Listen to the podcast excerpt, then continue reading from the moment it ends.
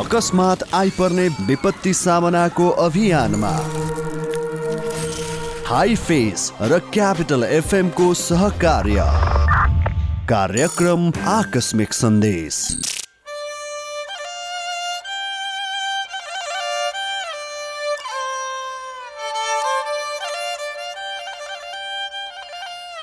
नमस्कार। कार्यक्रम आकस्मिक सन्देशमा यहाँहरू सम्पूर्णलाई स्वागत छ। कार्यक्रम आकस्मिक सन्देशको साथमा सहकर्मी मिना र म यमुना उपस्थित भएका छौँ। हामीलाई कार्यक्रम तार पार्न प्राविधिक मित्रहरू सुरेन भण्डारी र रमेश भण्डारीले सहयोग गर्नुभएको छ। Himalayan institute of fire and emergency services प्राली हाइफिसको सहयोगमा क्यापिटल मिडिया ग्रुपले तार पारेको कार्यक्रम आकस्मिक सन्देश तपाईँ हरेक दिन यही समयमा सुन्न सक्नुहुन्छ। कार्यक्रम क्यापिटल मिडिया नेटवर्क मार्फत क्याफनोमा capital FM ninety two point four megahertz प्रदेश नम्बर एकमा radio Sarangi one one point three megahertz र गण्डकी प्रदेशमा radio Sarangi ninety three point eight megahertz सहित देशभरका विभिन्न रेडियो मार्फत एकैसाथ सुन्न सक्नुहुन्छ। साथै कार्यक्रमलाई तपाईँले अनलाइनमा पनि सुन्न सक्नुहुन्छ।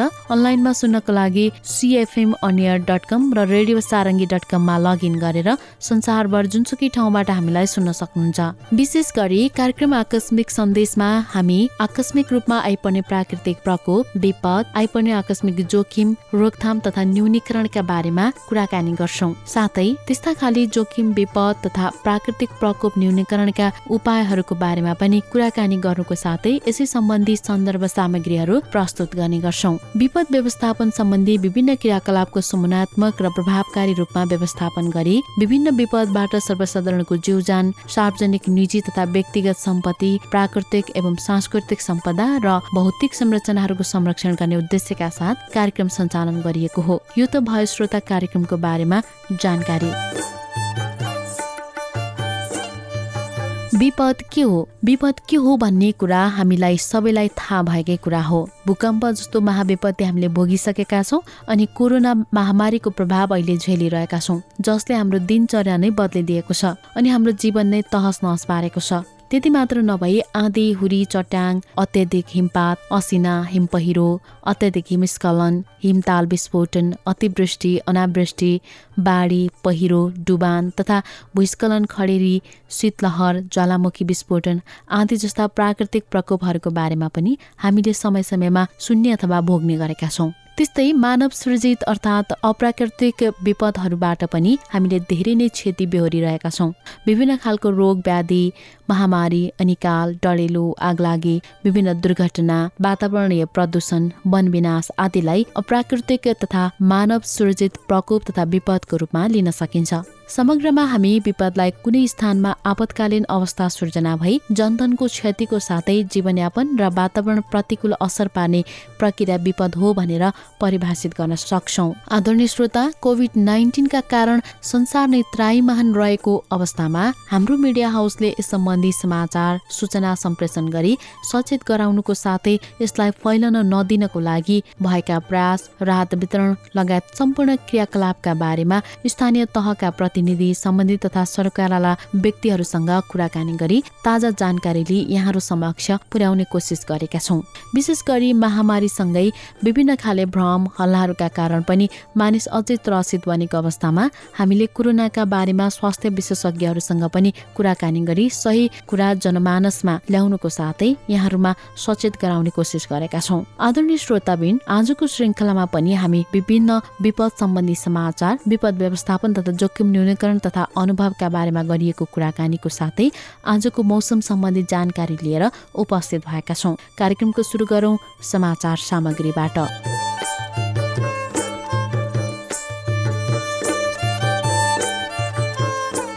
सरकारले विदेशमा अप्ठ्यारोमा परेका नेपाली ल्याएपछि व्यवस्थापनको जिम्मेवारी कोभिड नाइन्टिन सङ्कट व्यवस्थापन केन्द्र सिसिएमसीलाई दिने निर्णय गरेको छ।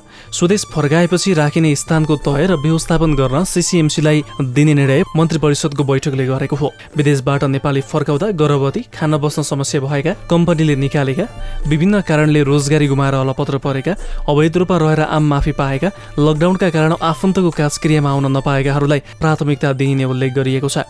कोरोना संक्रमण नदेखिएकालाई वडा स्तरीय क्वारेन्टाइनमा राख्ने व्यवस्था मिलाउने निर्णय गरिएको जानकारी दिनुभएको छ। जटिल अवस्थाका नागरिकको उद्धार गरिसकेपछि अध्ययन तथा रोजगारीका लागि विदेश गएर आफ्नै खर्चमा स्वदेश फर्कन चाहनेहरूलाई पनि सरकारले फर्काउने तयारी गरेको छ।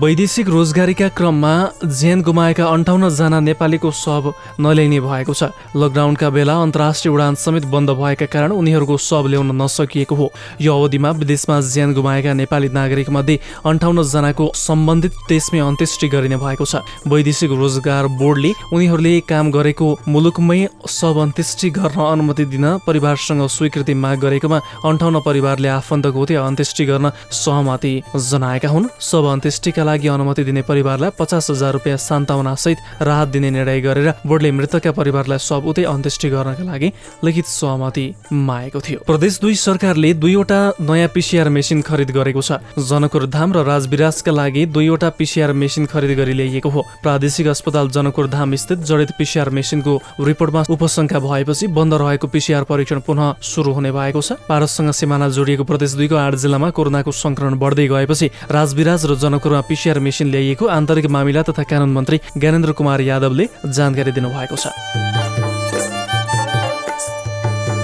कार्यक्रमको सुरुमा हामीले विपद सम्बन्धी समाचारहरू प्रस्तुत गर्यौं। आदरणीय श्रोताबिन कार्यक्रमको आजको श्रृङ्खलामा हामी कोरोना भाइरस नियन्त्रण र रोकथामका लागि विश्वव्यापी रूपमा विभिन्न प्रयासहरू भइरहेका छन्। यद्यपि यसको रोकथाम र नियन्त्रणका लागि विभिन्न उपायहरू पनि अप्नाउन थालिएको छ। जसमध्ये नेपालमा परम्परागत रूपमा अप्नाइँदै आएको प्राकृतिक चिकित्सा पद्धतिबाट पनि यसलाई धेरै हदसम्म नियन्त्रण गर्न सकिन्छ भनेर चिकित्सकहरूले दावी गरेका छन्। यसै सन्दर्भमा वरिष्ठ चिकित्सक डाक्टर सुन्दरमणि दीक्षितसँग कोरोना भाइरस नियन्त्रण र रोकथाम रोकथामका लागि नेपालमा घरेलु उपचार पद्धति कतिको प्रभावकारी हुन सक्छ भनेर हाम्रा सहकर्मी कृष्ण तिमिल सेनाले कुराकानी गर्नुभएको छ। अबको पालोमा यो कुराकानी। डाक्टर दीक्षित। नमस्कार हजुर हजुर नमस्कार। अब त्यही भयो जे तपाईँले सुरुका दिनमा भन्दाखेरि यो राज्य विरुद्ध विप्लवै गरे जस्तो गरी सुन्दरमणिलाई मुद्दा चलाउनुपर्छ भने होइन? अब परीक्षणको दायरा पुगेन अलिकति फराकिलो बनाऊ अलिक विश्वसनीय बनाऊ सरकार गम्भीर भएन। देशमा त कोरोना प्रभावित कति छन् कति छन् तपाईँले भन्दाखेरि होइन पक्राउ गरेर थुनिहाल्नुपर्छसम्म भने रिङ्गालहरू खनिएकै हुन्। त्यति बेला हामीले पनि कतिपय उसमा कटाक्सी गऱ्यौँ आतङ्क फैलियो होला भन्ने ढङ्गबाट। अब देखियो डडेलो ठ्याक्कै देखियो। अब के गर्ने? बाँच्ने कसरी? अस्पतालहरू धमाधम भरिन थाले रे जहाँ गयो त्यही पोजिटिभ देखिन थाल्यो। अब नागरिक आफै सचेत हुनु पर्यो। के गर्ने? नागरिक त आफै सचेत त हुन पर्छ पर्छ उपाय नै छैन। यो त अहिले मात्रै होइन। यो भाइरस अब हामीसँग धेरै वर्षसम्म रहनेछ यो रूपले बस्दैन तर बस्नु छैन बस्छ। डब्लुएचओ पनि त्यही नै भनिसक्यो। अब हामीले त साँच्ची भनौँ त अब कोरोना यो पृथ्वीमा अहिले अट्याक अगाडि र पछाडिको संसारै अब अलग हुनेवाला छ। हामी हरेकको रहन सहन बसोबास घुमफिर सबैमा अब असर पार्नेछ कि? अब त बिफोर कोरोना कोरोना र आफ्टर कोरोना भनेर जाने पृथ्वीको चाहिँ नयाँ युग सुरु हुन्छ जस्तो मलाई लाग्छ। अब हामीले गर्ने के भनेदेखि एकातिर जनताले गर्नुपर्ने कुरा त हामीले गरि पनि राखेका छौँ र म त्यो फेरि तपाईँलाई बताइ पनि दिन्छु अहिले। तर सरकारले चाहिँ गरेर चाहिँ राम्रोसँग भनेदेखि चाहिँ नि हामीले जति गरे पनि हामीले चाहिँ नि यसबाट चाहिँ हामीले झन् झन् सङ्क्रमण जान्छ रोगैमा फैलिने डर छ। कारण त एक्जाम्पल दिन्छु। यो खाल्डोभित्र काठमाडौँ खाल्डोभित्र हामी ललितपुर भरतपुर काठमाडौँ किर्तिपुर जे भन्नुहुन्छ हामीको नागरिकले असाध्यै राम्रो लकडाउन गरेका छन् है असाध्यै राम्रो। पनि सक्दो लकडाउन नागरिक अब अबुझ कोही छन् बिचरा त्यो अब ठेला चलाउने मान्छे या तरकारी बिहान बेच्ने मान्छे उनीहरूको त अब रोजगारको पनि कुरा छ।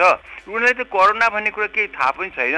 अब त्यहाँ अलिकति यताउति हुनसक्छ हेल्थ चेकै हुनसक्छ तर अधिकांश पढाइ लेखा व्यक्तिहरू अलिकति पनि बुझ भएका व्यक्तिहरू मिडियामा चाहिँ नि अलिकति चाहिँ बुझ भएका व्यक्तिहरूले चाहिँ नि थाहा छ कि के गर्नुपर्छ भनेको र हामी यो खाल्डोभित्र एक्जाम्पल दिउँ नेपालभरि गर्दिनँ अहिले म र हामीले असाध्यै राम्रोसँग लकडाउनमा बसेका हौँ। तर अब झन् झनै पचपन्न छप्पन्न दिन भइसक्यो सरकारले खालि लकडाउन लकडाउन गर्दा खुब सजिलो छ कि? लकडाउन भन्न के गाह्रो छ र? ल आर्मीलाई भनिदियो आर्म पुलिसलाई भनिदियो ल लकडाउन कडाइको साथ गर। त्यो अर्डर दिन कुनै गाह्रो छैन यो त हाम्रो हुकुमी शासन जस्तै हो।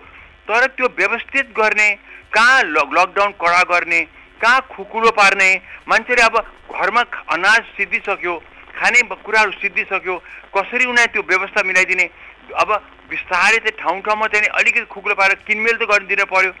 त्यतापट्टि कुनै कुनै साइन्टिफिक तौरबाट सामाजिक तौरबाट कुनै पनि प्लान गरेर गएको सरकार अगाडि बढाएर देख्दिनँ अब यता पनि जनताले यो गरेर आफ्नो त बचाउ गरे तर अब मैले सरकारको जिम्मेवार ठुलो छ। अब काठमाडौँ कुरा गरौँ। हामी यहाँ काठमाडौँमा पचपन्न छप्पन्न दिन हामी यहाँ लकडाउन भइसक्यौँ। तर नाकाबाट चाहिँ जुन चाहिँ नागढुङ्गाबाट जथाभावी मान्छे आउन दिएका छन् टेस्ट पनि गरेन सुरु सुरुमा। जब मिडियाले चाहिँ यो औँला आयो कि त्यहाँ टेस्टिङ भएन भनेपछि अनि हामीले पनि गराउन थाल्यौँ। अनि बल्ल तल नालढुङ्गामा केही टेस्टिङ गरेर देखाउटी छ चाहिँ त्यो खास पर्याप्त मात्रामा छैन। उता फर्पिङको र उता बिपी त कुरै नगर्नुहोस्। भनेपछि हामी चाहिँ नि लकडाउनमा बस्दै गर्ने उनीको चाहिँ नि बन्दुकको आड उनीको उसमा चाहिँ हामी बस्नुपर्ने डन्डा खाएर हामी बस्नुपर्ने तर उनी चाहिँ थोपर्दै थोपर्दै सरकार चाहिँ हामीमाथि जाने। अनि यो कसरी चल्छ यो? त्यसैले सरकारको दायित्व सरकारले पटक्कै निभाउन सकेन जनताले आफ्नो दायित्व पुरा पुरा निभाएका छन्। कमसेकम सचेत जनताले। अब देशव्यापी कुरा गर्ने हो भने त सिमाना टोटल बन्दै कम्प्लिटली नाकाबन्दी गर्नु पर्थ्यो त्यो सरकारले गर्दै गरेन सुरुदेखि हामीले भन्यौँ ज्यानकै गरेन। अब अहिले त लुकी छुपी आएका छन् सोझेबाट पनि आएका छन्। तिनको कुनै व्यवस्थित रूपमा छँदै छैन क्वारेन्टिन पटक मापदण्डमा अनुसार छँदै छैन। अब हामीसँग यो फैलियो रोग फैलियो भनेदेखि नेपालमा यसलाई ट्याकल गर्ने क्षमता हामीसँग हुँदैन छँदा पनि छैन। त्यस त्यो अवस्थामा हामी नपुग्नको लागि सरकार अझ सचेत हुनु पर्यो। सरकारले इफेक्टिभ कदम चल्नु पर्यो। खालि लकडाउनमा डन्डा हानेर खालि लकडाउन मात्रै भनेर हुँदैन। प्लान गरेर बुद्धि लगाएर म्याप हेरिकन कहाँ कहाँबाट सङ्क्रमण छ कहाँ खोल्ने कहाँ लाउने झन् कडा कहाँ गर्ने कहाँ त क्ल्याम्प डाउनै गर्ने त्यो सबै विचार गर्नुपर्छ। अब यहाँ त म के अरे कमिटीको मिटिङ उसको मिटिङ ईश्वर पोखरेल कमिटीको मिटिङ गृह मन्त्रालयको मिटिङ प्रधानमन्त्रीको क्याबिनेटको मिटिङ मिटिङ मिटिङ मिटिङ मात्रै भएर हुँदैन यहाँ त। जान पर्यो ठाउँ ठाउँमा यी मन्त्रीहरूले। जान पर्यो तर जहाँ जहाँ क्वारेन्टिन छ हेर्न पर्यो त्यहाँ के हुन्छ भन्ने कुरा। त्यो सबै स्थलगत निरीक्षण गर्न पर्यो। यहाँ चाहिँ लुकेर बसेका छन् सबजना। हजुर हजुर। तपाईँकै जुन सुझाव सल्लाह त्यसलाई निरन्तरता गरौँ। हामी लगभग अन्त्य अन्त्यमा छौँ। हजुर हजुर। तपाईँले अब यो जुन विकराल स्वरूप देखिसकेको छ अब अबका दिनमा राज्यले चाहिँ के गरिदिनु पर्ला? परीक्षणको दायरा पनि त्यस्तै भयो। लकडाउन बढेको बढे आउने आएका छन् जानी गएका गाई छन्। गाउँ गाउँमा पुगिसक्यो अब। पूर्वी नेपालको भोजपुरदेखि तपाईँले जुन भन्नुभयो नि सबभन्दा खतरा यो भयो। यो गाउँ गाउँमा जुन यो अहिले अहिले जुन चाहिँ पहिलो महिलाको जुन मृत्यु भयो त्यो गाउँले हो। भने मतलब हामी भित्र काठमाडौँ नेपालभित्र पसिकन कति पनि टेस्ट नभएर सीमानमा हामी चेकै भएन यिनीहरू गाउँ गाउँमा पुगिसके। अब गाउँ गाउँमा पुगेपछि यसलाई कन्ट्रोल गर्न असाध्यै गाह्रो भयो र यो मृत्यु पनि हामी कसरी थाहा पायौँ भनेदेखि महिला चाहिँ नि उनको चाहिँ नि प्रेग्नेन्सी भएको थियो डेलिभरीको लागि मात्रै काठमाडौँबाट धुलिकेर आएको हो। अगर त्यहाँ नआएको भएदेखि त्यहाँ चाहिँ नि ज्वरो आउँथ्यो खोकी आउँथ्यो दम आउँथ्यो मान्छे मर्थ्यो हामीलाई थाहा नै हुँदैन थियो। त्यसै अब थाहा नभइकन यो रोग त्यहाँ अब फैलिन थालिसक्यो हेर्नुहोस्। त्यो खतरा त्यहाँ यो केसमा छ नि साहब यो टिचिङ हस्पिटलमा डेलिभरी भएर सिन्धुपाल्चोक गएको भनिएको छ। टिचिङ हस्पिटलभित्रैबाट सङ्क्रमण सर्यो कि भन्ने एउटा आशंका पनि होइन पक्कै होइन। यो के छ भनेदेखि ऊ मान्छे टिचिङ हस्पिटल पुग्दाखेरि यसलाई रोग लागिसकेको छ हेर्नु नर्मली के हुन्छ भने डेलिभरी यो सङ्क्रमण भएपछि कमसे कम पाँच सात दिनसम्म आठ दिनसम्म खास केही देखिँदैन के? यो जब यसले कडा रूप लिन्छ भने कहिले भनेदेखि नौ दस एघार दिनको दिनमा गएर कडा रूप लिन्छ। तर यो त प्रेग्नेन्सी केस थियो डेलिभरी केस थियो। त्यसैले मेरो विचारमा कहीँ न कहीँ उसको गाउँबाट पनि सङ्क्रमण भएर आएको हुनसक्छ। तर टिचिङमा चाहिँ थाहा चाहिँ छ अस्ति माथि एउटा बच्चाको चाहिँ अपरेसन केसमा चाहिँ भित्र पस्दाखेरि बच्चालाई नि अब आएको आएको रहेछ उहाँ पश्चिममा कपिल बस्तुबाट आएको कपिल आएको रहेछ उसले चाहिँ अब टिचिङ हस्पिटलको अब त्यहाँ त मूर्खै भनौँ। उनीहरू त हरेक टेस्ट गर्नु पर्थ्यो। अब टेस्ट नगरिकन वार्डभित्र लगिदिए त्यहाँ त सल्किहाल्यो। अब त्यसपछि अब त्यसपछि पक्कै पनि त्योबाट अन्त टिचिङ हस्पिटलभित्र अरूलाई त इन्फेक्सन भएको सरै हुनसक्छ त्यो तपाईँले भनेको कुरा एकातिर त्यो सत्य हुनसक्छ। तर मेरो विचारमा चाहिँ यो गाउँबैबाट सर आएको हुनुपर्छ र त्यो हो भने हाम्रो असाध्यै ठुलो खतरा भयो। नेपाललाई नै खतरा भयो। अब सरकारले कमसे कम हामीलाई लोड यो भाइरसको लोड हाम्रो मुलुकमा नथोपडिदियोस्। त्यसको मतलब सिमानाहरू complete complete complete clamp down. Lockdown मात्रै होइन क्ल्याम्प डाउन गरिदिनु पर्यो। नेपालीहरूलाई ल्याउनु हो हामीले गर्नुपर्छ। नेपाली हुन् माया गर्नुपर्छ। तर हामीले के सोच्नुपर्छ भनेदेखि अहिले उनले पनि बुझिदिनुपर्छ जो उतापट्टि छन् तिनले के बुझ्नु पर्यो भनेदेखि हामी जान्छ भित्र। अब हामीले कोरोना हामी अन्जानमा बोकेर गएका हुन्छौँ। त्यो गएको सम्बन्धदेखि हाम्रो नेपाललाई पनि हानि हुन्छ हाम्रो परिवारलाई पनि हानि हुन्छ। त्यसको लागि हामीले अहिले अलिक धैर्य गरेर यतै पनि बसौँ। नेपालले जब हामीलाई ठिक्क पारेर व्यवस्था गर्छ हाम्रो सुख सुविधा गरिदिन्छ टेस्टिङको लागि गर्छ क्वारेन्टिनको लागि हामी मिलाउँछ अनि नेपालले जसरी नाका खोल्दै जान्छ हामी व्यवस्थितमा जाउँ हामी यहाँ बसेर धुलदङ्गा नगरौँ भनेर उनले पनि सोचिदिनु पर्यो। सरकारले पनि यतापट्टिबाट एकदमै इमर्जेन्सी हिसाबबाट चाहिँ नि त्यो पुरा थल हजारौँलाई राख्न सक्ने चाहिँ हामीले क्वारेन्टिन सेन्टर बनाऊ त्यो हरेकलाई लामबद्ध रूपमा टेस्टिङ पनि गरौँ यो गरेर उनीहरू भित्र्याउँ नत्र भनेदेखि हामी भित्र्याउँछौँ भित्राउँदाखेरि एउटाले पनि सङ्क्रमण भित्र ल्याइदियो भने त अनि के हामी त फस्छौँ बिल्कुल फस्छौँ अब त्यति मात्रै होइन अब बोर्डरको हामी गर्न सक्छौँ हेर्नुहोस्। तर प्लेनमा आउनुलाई के गर्ने? प्लेनमा आउँदा त्यो पनि ठुलो समस्या। प्लेनको म सुन्छु फेरि एकदमै सङ्क्रमण एरियाबाट आउँदैछ तिनीहरू। आउँछ युरोपबाट खाडीबाट मलेसियाबाट अब भन्नु कोरियाबाट अब यिनीहरू त आउँदाखेरि त माने भारतबाट आएको भन्दा यिनीहरूमा धेरैबाट डर छ। अब ल्याउँदाखेरि प्लेनमै चाहिँ नि एक्लै अर्को सार्न सक्छ यस्तो त्यो अब सरकारको के भएको छैन अब ओलीजीको बोली छ ल सबैलाई ल्याउने भनिदिनु हो। अब ओली यसमा प्रधानमन्त्री सबै सर्भिसहरू हुँदैन हेर्नुहोस् यो त कसरी ल्याउने प्लेनमै ल्याउँदाखेरि पनि त्यहाँ दुई सय पचास ल्याउँदाखेरि त भने सरिहाल्छ नि। अहिले त प्लेन ट्राभल त सबभन्दा डेन्जरस छ हेर्नुहोस्। त्यहाँ यहाँ आउँदाखेरि त त्यहाँ दसजना सर्यो भने के गर्ने? त्यसैले कसरी त्यहाँ व्यवस्थित गर्छ मलाई थाहा छैन गर्दा एकदमै कडी क्रल त्यो त झनै कडी क्रल गर्नुपर्छ। अब यहाँ त फुत्तो फुत्तो मान्छे भाग्छन् प्लेनबाट आउने मान्छे पैसा पनि हुन्छ। पैसा यताउति गरे पनि यताउति गर्न सकिन्छ। नेपालमा त के के हो? भ्रष्टाचार व्याप्त छ। अब आएर प्लेनमा ल्यान्ड गरेर फुत्त भागिदिन पनि सक्छन्। त्यसै अब त्यो सरकारले जसरी हामी भारतमा आउन चाहिँ नि एकदम एक एक नाका एक एक पटक पटक गरेर खोलेर व्यवस्था मिलाएर उनीलाई कुनै दुःख नहुने गरिकन भित्र्याउने तर आर्मी र पुलिसको आम पुलिस चाहिँ लामबद्ध रूपमा क्वार्टरमा क्वारेन्टिनको चाहिँ त्यो सेन्टरमा हामी भित्र हुल्ने काँडे तारले बार्नै पर्छ भाग्न दिन हुँदैन। चौध दिन राखेपछि सुक्ख सुविस्तासँग राखिदिने खाना पिना इन्टरनेट सबै दिने अनि के तिनीलाई चाहिँ त्यसपछि छोडिदिने तर टेस्टिङ गर्दै गर्दै छोड्ने। यो उसले गर्नुपर्छ। नत्र भने हो नेपाली हुन् भित्र्याउनु पर्छ। र हामीले बुझ्नुपर्छ कि आउँदाखेरि उनले कोरोना बोकेर आउन सक्छन्। उनले न अन्जानमा लिएर आउँछन् तर नेपाल त ध्वस्त हुन्छ। फाल विचार हुन्छ डाक्टर साहब यहाँको यो महत्त्वपूर्ण सुझावका लागि अनुभवका लागि धन्यवाद। थ्याङ्क यू नमस्कार। आदरणीय श्रोताबिन कार्यक्रमको आजको श्रृङ्खलामा हामीले कोरोना रोकथाम र नियन्त्रणका लागि विभिन्न उपायहरू अप्नाउन थालिएको छ जसमध्ये नेपालमा परम्परागत रूपमा अप्नाइँदै आएको प्राकृतिक चिकित्सा पद्धतिबाट पनि यसलाई धेरै हदसम्म नियन्त्रण गर्न सकिन्छ भनेर चिकित्सकहरूले बताएका छन्। यो पद्धति नेपालमा कतिको प्रभावकारी हुन सक्दछ भनेर वरिष्ठ चिकित्सक डाक्टर सुन्दरमणि दीक्षितसँग गरिएको कुराकानी सुनायो। यो कुराकानीसँगै हामी कार्यक्रमको अन्तिम चरणमा आइपुगेका छौँ।